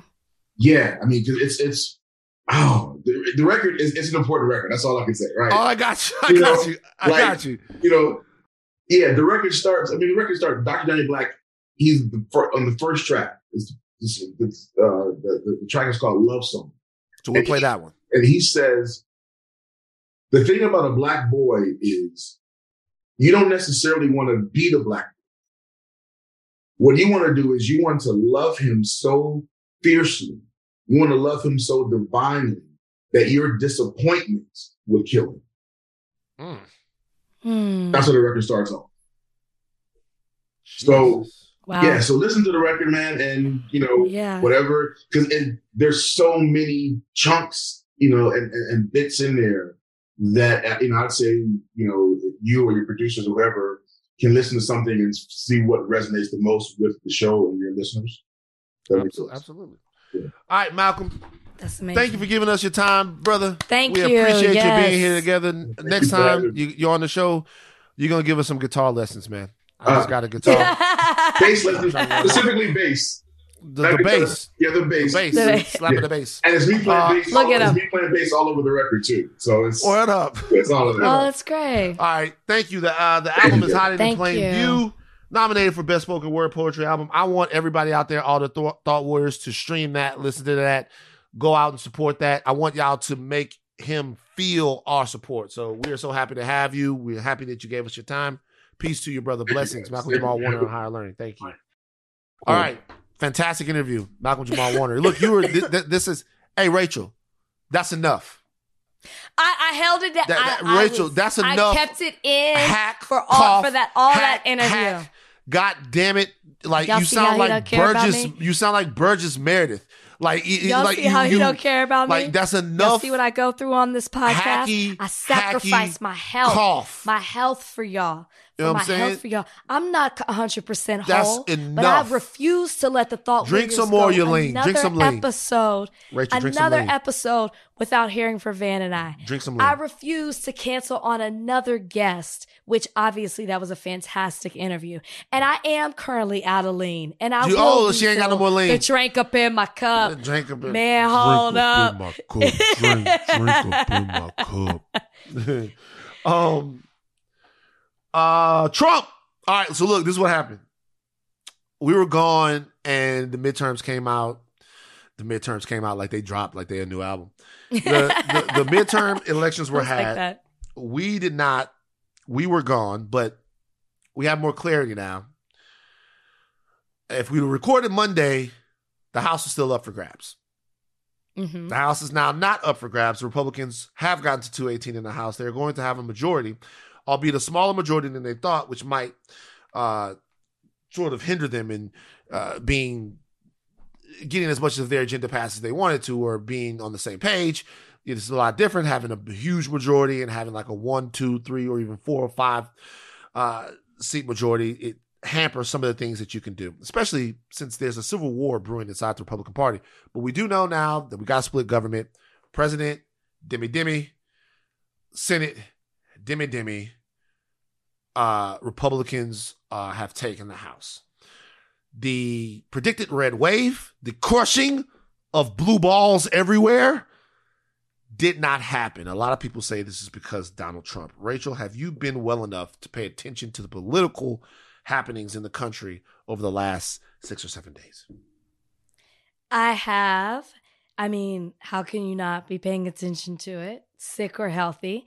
I will say that I have to come on here and say I was wrong. I was wrong. The last time we were podcasting, I said, you know what? We've lost Nevada. We don't know about Arizona and Dems won Nevada. In regards to the Senate, let me clarify. I know we. Dems won. I know. won. I said we. Yeah. Dems won uh, Arizona, and we know Georgia is going to a runoff December 6th. So I was wrong about that, and I'm glad that I was wrong. Um, I also talked about the fact that nobody's pointing to the fact that it seems like the, the Republicans are going to win the House, which they have, and they've already started on their bullshit, right?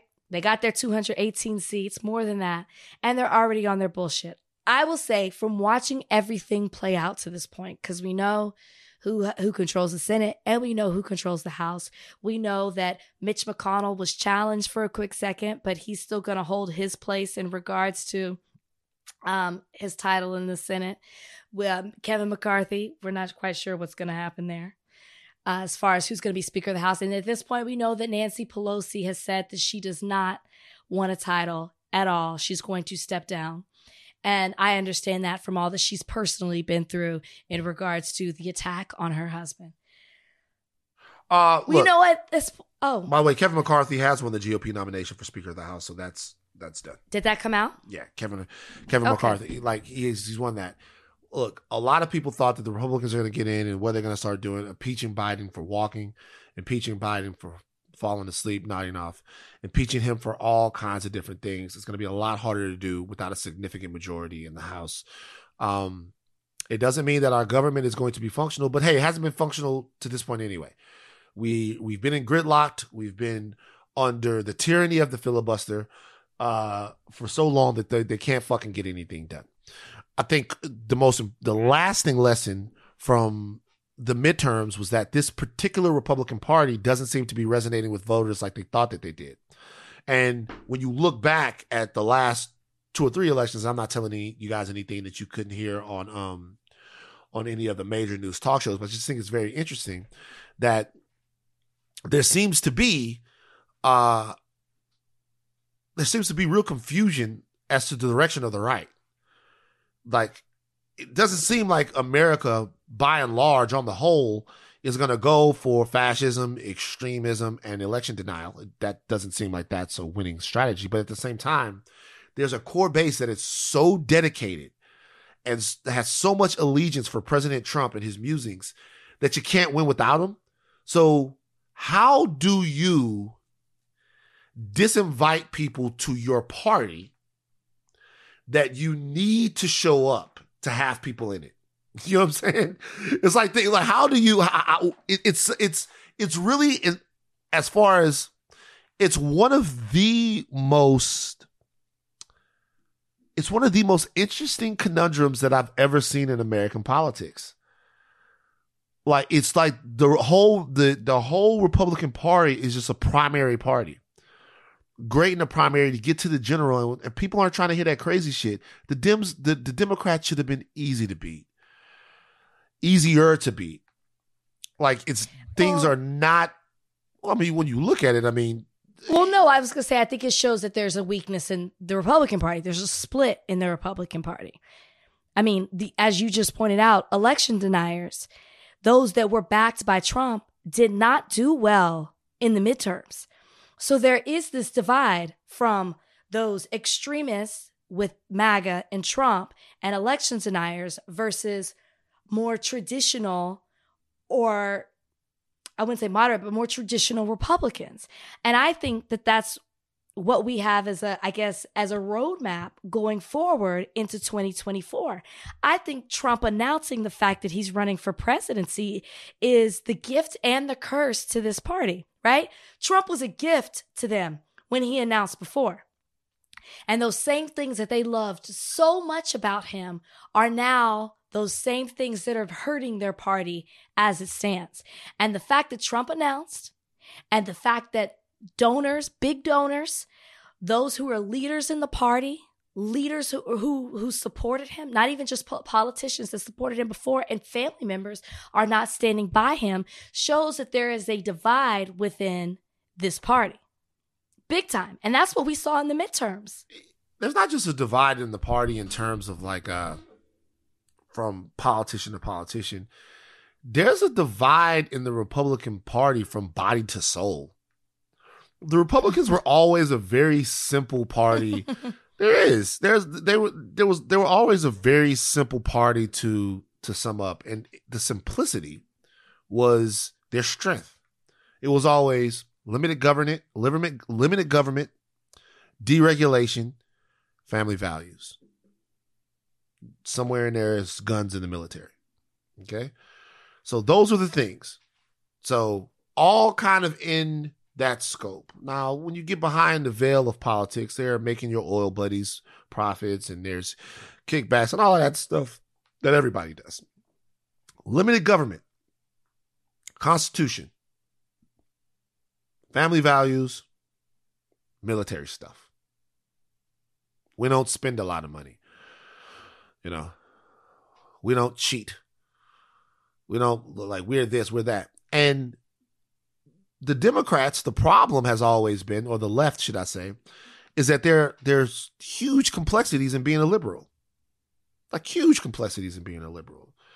You know what I mean? Like there's all there's a there's a there's so many different factions in the left that want to be heard. Because almost it's it's almost as if sometimes it feels like being a liberal is reactive. And I think that we look at it that way sometimes. Yeah, it's more in touch with the people. Yeah, but it's reacting to people. It's reacting to America that's already existed, and something sure. that you know you don't want, right? and that's why it's it's great that we have progressive minds that think about the future and imagine a different future. Because sometimes we could just look at it and be like, "Well, I know I don't want to go back to nineteen fucking fifty five, or I know I don't want to go back to separate water fountains, or uh, gays not being able to get married or all this. I know, I know what we don't want. So we're voting against that, right? Um, and I think over the last 10 or 15 years, there's the, a lot of progressive ideas have come into the mainstream and like really ways to challenge the status quo of American existence and, and citizenship. And I think that's great. But the Republicans always had a simpler message that was just easily digestible to people who didn't want to think about politics that much, right? It's like now they're complicating things. They are. None elections don't work. These all of these books are evil. They're giving their they're giving their constituents a lot to think about. They're giving them it has nothing to do with who they are anymore. To to me, it's the deep state, QAnon, all of this stuff. They're becoming this almost mutated form of liberalism where there are all of these different factions in there and they don't have a clear, clean message for anyone. That's it. And they they they, they don't have a clear they're telling you, go vote for me, but just know the election doesn't matter. And you start to think to yourself, well, what the fuck? You know what I mean? They're they're right. they're, they're, they're telling, hey, get up like there, and it's like it's just a it's a weird thing to where I don't think besides the crazy people who like when I say crazy, I fucking mean crazy.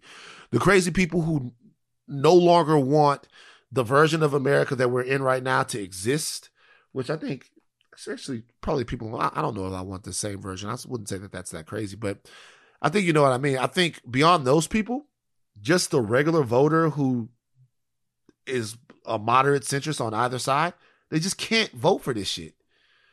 They can't vote well, for it. There's no agenda. That's what you. There's no agenda. And even after winning the House, what's the first thing that they say? We're going after Hunter Biden. Like, there's there's there's no. Their whole theme seems to be, you know, uh, going after Biden, going after Hunter Biden.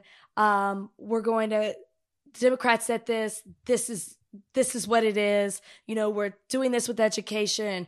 We're taking away women's like it's there's no as you said, if it's as simple, if what you're saying is true is the Republican agenda used to be as simple as this, then what what's being presented to them now if you're a Republican is is the complete opposite of that. So I think the fact that there is no this is what we believe in and this is where we're headed and where we're going as a party has made their party go insane. And that's why there's a divide. And with somebody like Donald Trump, who has asserted himself as the leader of the party, said he's back, and, you know, is saying the things that he's saying and has said the things that he said is in and is being investigated for the things that he's in, being investigated as nobody's as hopeful in him as the person to lead the party to the next place as they were before. And him running is honestly a gift to the other side because I'm not sure Republicans want him to run. And if they do put up somebody else, Rachel, it splits the vote. Rachel, me and you could run and beat Trump. Like literally. Let's go. We could like we could run and beat Trump. You know what I mean? With all of my precarious so browser bad. history, like we could run and beat Trump. I'm glad he's back. He's he's back. He's not the leader of the Republican Party. He's the king of it, and he's gonna be the king for as long as people like Lindsey Graham choke on his dick. Lindsey Graham came out and said Trump sounded presidential, and if he's if he's that guy that he was on the night where he div- delivered a meandering, barely coherent speech, then we uh he'll be tough to beat. And I I already started the party for 2024. Cause I think I hate Trump more than I like the left. So so so like uh like it, I already started the party for 2024. Here's the deal. Candace Owens is off the Trump train, or at least she feigned like she was. We'll see what happens. This audio that you're about to hear from Candace Owens is breathtaking. Please play it. Not only was he just mad, by the way, he then during a golf session with some mutual friends of ours had a person next to him who was egging this on saying to Trump, and I know this because again, this is a mutual friend, aren't you mad at Candace? Aren't you mad at Candace? Aren't you mad at Candace? And eventually he was like, yeah, I'm so mad at Candace. I'm so mad at Candace. And this got back to me that he was upset with me, that he was angry at me. And the next time that I saw him, he was quite rude to me. He was actually rude to me. I'm telling you this personal story because I think it is something that made me for the first time question him as a person. So you have an individual that spent years defending you, right? And that individual gave you a completely kind and fair interview. You said something yourself that your base didn't like and you somehow transformed that into something that I did wrong. That's unacceptable. So Candace, she's a black lady. You always want to help out a black lady. Candace is a black lady. I've talked to Candace before. Like Candace used to. Uh, we all are friends. Wouldn't say that we're friends. I mean, we're not, I'm not friends mm. with Candace. I'm not friends. I'm saying I was going back and forth. I thought was, we were gonna talk and go back and forth, and back when I thought it was whatever. But I was not friends with Candace Owens. However, still want to help because Candace is there saying that Trump was mean to her. And because he was mean to her, she questions what kind of person he is. Jesus Christ. How could this be, Rachel? It's not Trump. Oh. So, if Candace had any thoughts on, you know, what kind of person Donald Trump is, we thought we would help her out. We thought we would give her some other instances where Trump has been an asshole. Mm. Because obviously she missed all of these things. Oh. Rachel, she didn't see him. Oh, she did? Okay. No, I'm giving it no. I love that you're giving her the benefit of the doubt. That's benefit. So kind. That's our 1989. Trump on the exonerated five. Of course, I hate these people. Donnie, run the sound. Of course, I hate these people. And let's all hate these people because maybe hate is what we need if we're going to get something done. It's 1989. It's nine years old, Candace. It's Trump. Of course, Donnie, run that sound again. This is Trump no. on Exonerated 5. Of course, I hate these people. And let's all hate these people because maybe hate is what we need if we're going to get something done. Wow. Okay. Uh, delightful. We're going to skip forward to Trump and a friend of yours, Rachel, having a conversation, a little locker room Ooh. talk. If oh. if you ever thought that Trump might have been less than a nice guy, Candace, just listen to this. I gotta use some Tic Tacs just in case I start kissing her. You know, I'm automatically attracted to beautiful. I just start kissing them. It's like a magnet. just kiss. I don't even wait. And when you're a star, they let you do it. You just, you just, you just, you can do anything. Whatever you want. Grab them by the pussy. Wow. Now, Candace, you might have heard about that. You might have thought that's a one off. There's no way the decent, nice guy known as Donald Trump. See, I'm not a decent, nice guy, so I know a not decent, nice guy when I see one. Uh, Candace, Man. I'm not. I'm not qualified to be the president, but it's not about me. It's about Trump. Once Trump talked about pageant locker rooms, this is what he talked about.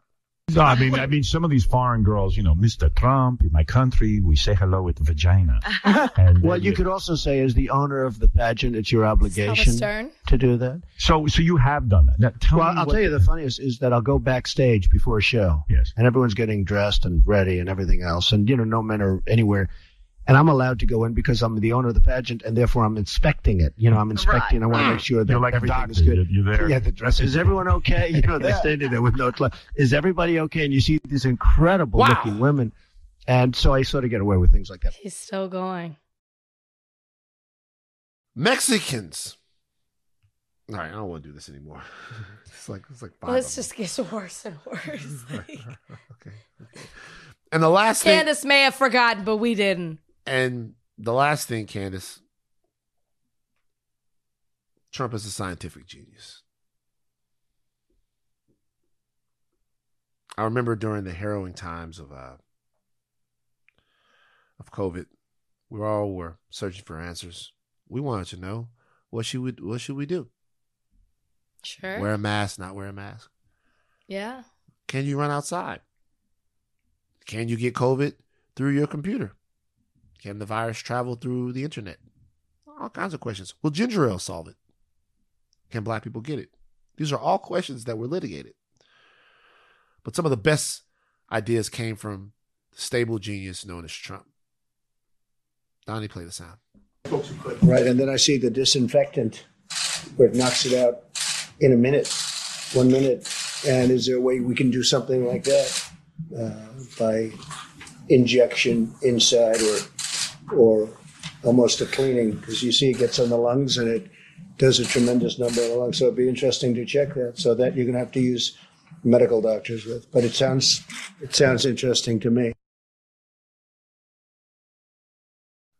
So a little rundown was just for anyone that just forgot who the man running for president is.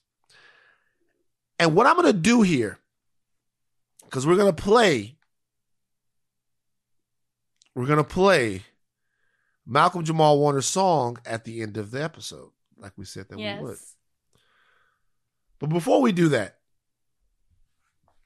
we have got to play, and Donnie's going to have to put it in post because we don't have it right now. Have you heard Herschel Walker's Oh, Fright Night one? monologue? Ah, the vampires. The vamp- Donnie, have you heard Herschel Walker on Fright Night? Yes, I'm pulling it up now. Herschel Walker is the most amazing person that has ever lived. Wow. I'm serious. Because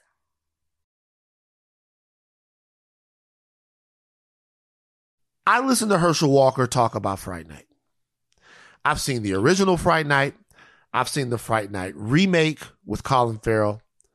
I don't know what fucking movie Herschel Walker saw. it is head The- movies. The- I, like I don't know what fucking movie Herschel Walker is talking about. There are no werewolves in Fright Night. and his head movies. He he Donnie, just run it. Just run this. I'm gonna tell you to keep the faith. Oh, you ever watch a stupid movie late at night, hoping it's gonna get better, don't get better, but you keep watching it anyway? Because the other night, the other night I was watching this movie. I was watching this movie called Fright Night, Freak Night, or some type of night, but it was about vampires. I don't know if you know vampires and cool people, are they not? But I'm gonna tell you something that I found out. A werewolf can kill a vampire. Did you know that? I never knew that, so I didn't want to be a vampire anymore. I wanted to be a werewolf. But then anyway, as I'm watching this movie, and they can tell how stupid it is because it's one in the morning. So I'm watching my TV. Are these kids watching their TV? Or uh, a vampire kill on their TV? So you know it's kind of stupid, but I'm still watching though. As I'm watching this show, what was funny, these kids had a vampire in their attic at their house. So they was watching their TV. Now I'm watching my TV, as they watching their TV, or they see the vampire killer on their TV. So they win this contest to bring this actor. Now y'all got to stay with me. Bring this actor who's a vampire killer from their TV to get rid of this real life vampire in their attic. So as this actor comes to their home, he got all the right stuff.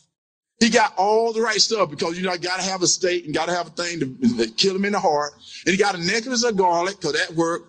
I don't know what it does, but it worked. You got to have a cross because it burns. I know that worked. And then all of a sudden, this is what was so funny about it. As they're walking through the house, this, this, this guy's got the holy water. He's blessing the house. This actor. Now he's all fake. He's blessing the house with his holy water. They walked upstairs and this vampire looking real good in this black suit. Whoa, that sounds like Senator Warnock, doesn't it? Looking all good in this black suit, floated from the ceiling. He floated from the ceiling looking good and cool. And I'm thinking, whoa, they better get out of that house. If somebody float from your ceiling, get out of that house. That's, that's not your house. But as he floated from the ceiling, the kid jumped behind their hero. As they jumped behind their hero, the guy jumped in front of him with this holy water, threw it on the vampire's forehead. He covered his eye.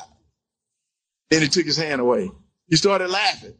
And he said, that don't work. He took the cross, he put it on the vampire's forehead. And the vampire didn't even do anything. He said, that don't work.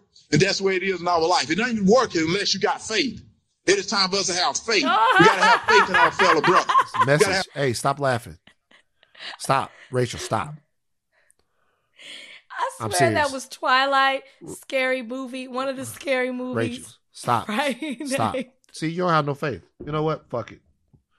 Walk, Walker for Senate. Oh my gosh. We in so much trouble. Uh something just happened. 75% 75% of the remaining 3,700 ish Twitter employees have opted not to stay. 75%? There's something happening at Twitter headquarters. Um, Twitter just alerted employees that effective immediately, all office buildings are temporarily closed and badge access is suspended. No details given as to why. We're hearing this because Elon Musk and his team are terrified employees are going to sabotage the company. Also, they're still trying to find out which Twitter workers they need to cut access for. Offices will reopen on November 21st. In the meantime, please continue to comply with the company policy of refraining from discussing confidential company information on social media with the press or anywhere. Something dawned on me about Elon Musk. Something dawned on me about Elon Musk. Okay. So, Elon Musk has made a shit ton of money. Okay. How much money is Elon Musk worth? Give me a guess, Rachel. Like, I don't know, like a hundred billion? 200. Okay. 200 billion dollars is what Elon Musk is worth. Elon Musk is the richest man in the world. Okay. Um He's interested in a in a really peculiar way. Uh he worked with PayPal early on. Okay. PayPal is something that people use. But a lot of stuff that Elon Musk is tremendously wealthy for creating or making has very little effect on the average person, which, as I looked at it, is pretty impressive. Most people that have made that much money have products that in some way affect the average person's life. For example, Bernard Arnault is worth a shit ton of money. Let's look at let's look at the richest guys in the world. Richest men in the world. Richest people in the world. The richest people in the world. Not in Florida. Why does Siri do that? I know who the richest person in Florida is. Flo Rida, richest people in the world. Um, okay. So 22 rows. So richest people in the world. It, it is uh this is real time. It is um Elon Musk, Bernard Arnault, uh Gautam Adani, Jeff Bezos, Warren Buffett, Bill Gates, Larry Ellison, um, and and so on and so on and so on and so on and so on. You got Larry Page in there, you got Carlos Slim in there, telecom billionaire down there. When you look at the rest of these people, Bernard Arnault and his family, LVMH.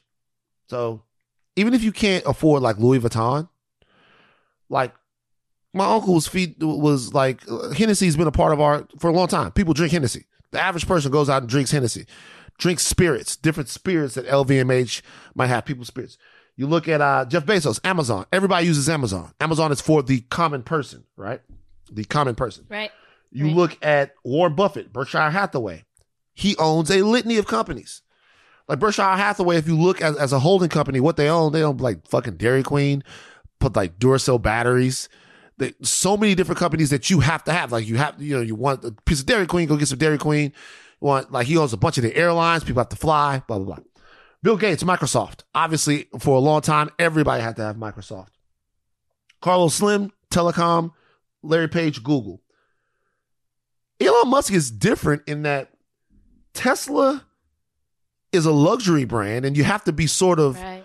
rich to have a Tesla. SpaceX, space exploration, all of that stuff, really awesome, right?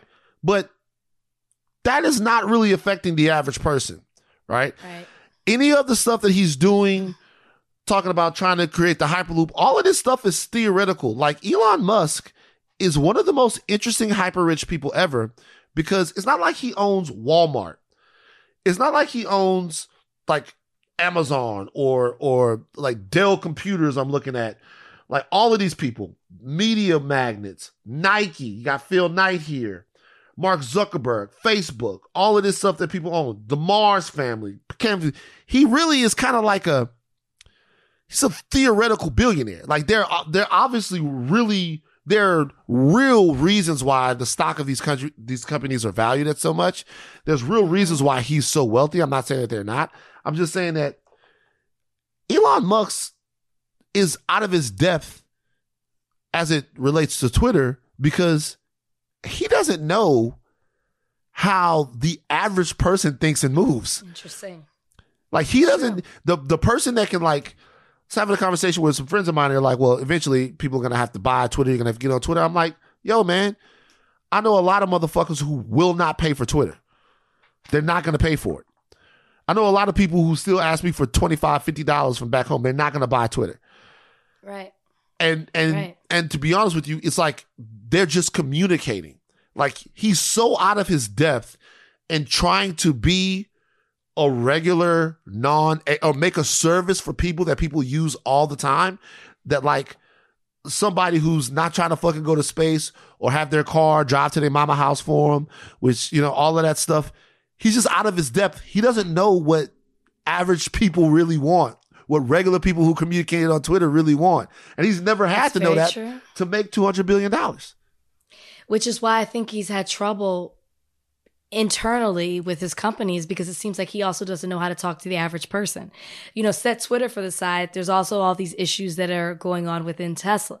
It's like he's out of touch with the everyday person, which is why he can send out an email like he did for Twitter, which is what we're talking about, about making people click a, click a link, yes or no, within 48 hours. I think it was 48 hours, correct me if I'm wrong, of are you willing to stay with the company and move forward or not? And as you just reported, 75% of the people were like, nah, there's a disconnect there. And it seems like it's starting to catch up with him. It's interesting. It's nuts. It's nuts. All right, we're out. Uh, no mailbag. We gave you guys a fucking two hour podcast. Jam pack. We made up. For, made up for missing on Um, Monday. Jam pack. Tuesday. Uh, we're gonna know what happens to Twitter. There might not be a Twitter on Monday. We'll probably be all better off if there's Are not. you going to be okay? I've You're an gone- avid Twitter user. I've gone way down on the tweeting. Okay. I'm not like it's, my mental health is too important. You guys, I love you all. you. Rachel, how are you feeling? Better. I know you are. Better. Yeah. Rachel, I'll let you. I'll let you take us out in, in your in, in, in your in your own Rachel sick voice. Take take us out. In my own Rachel Sick voice. Guys, we're so happy to be back. Sorry we missed earlier this week, but we brought you something great this episode. Take your thinking caps off, but don't stop thinking. I am Rachel and Lindsay. Bye, guys. Bye. It's supposed to be me. My voice sounds so much sexier than that right now. So much sexier than that. Bye.